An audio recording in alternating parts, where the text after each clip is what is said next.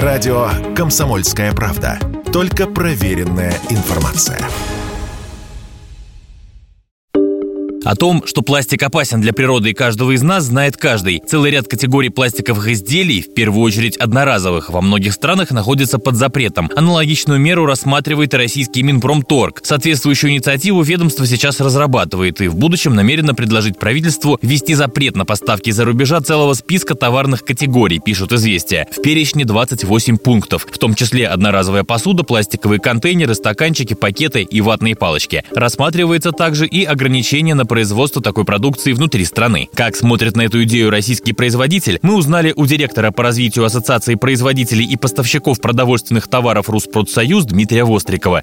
Важнее, собственно, для государства создавать э, стимулы, вот, а не плодить запреты. Потому что если надо развить э, биоразлагаемую там промышленность, э, это можно сделать за счет субсидий, за счет какого-то стимулирования и привлечения как раз ну, промышленности, которая выпускает да, сегодня из пластика данные изделия, для того, чтобы развивалось альтернативное предложение. Вот сложно сказать, насколько у нас на сегодня сегодняшний день промышленность готова, чтобы заменить биоразлагаемыми пластиками э, тот объем продукции, которая попадает под запрет.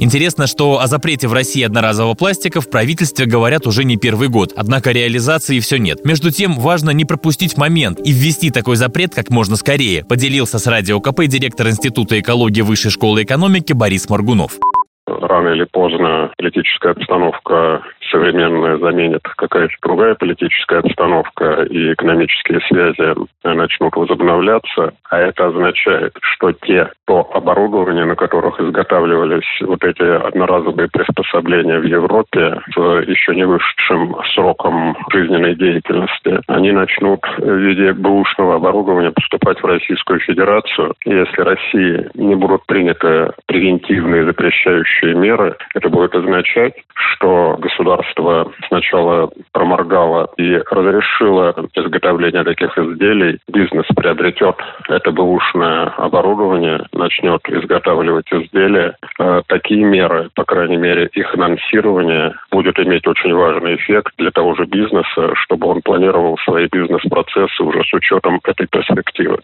Представители бизнеса подчеркивают, что к отказу от одноразового пластика прямо сейчас они не готовы. Так, одноразовый пластик обширно используется в ресторанной отрасли, особенно в доставке. Между тем, некоторые из соседей России подобную меру уже реализовали частично. Так, с 1 января 2021 года в Беларуси заведениям общественного питания нельзя использовать и продавать определенные виды одноразовой пластиковой посуды. Под запретом, в частности, столовые приборы, палочки для размешивания напитков, стаканы, тарелки, трубочки для напитков, одноразовые контейнеры и другое. Василий Василий Кондрашов, Радио КП. Если тебя спросят, что слушаешь, ответь уверенно. Радио «Комсомольская правда». Ведь Радио КП – это самые оперативные и проверенные новости.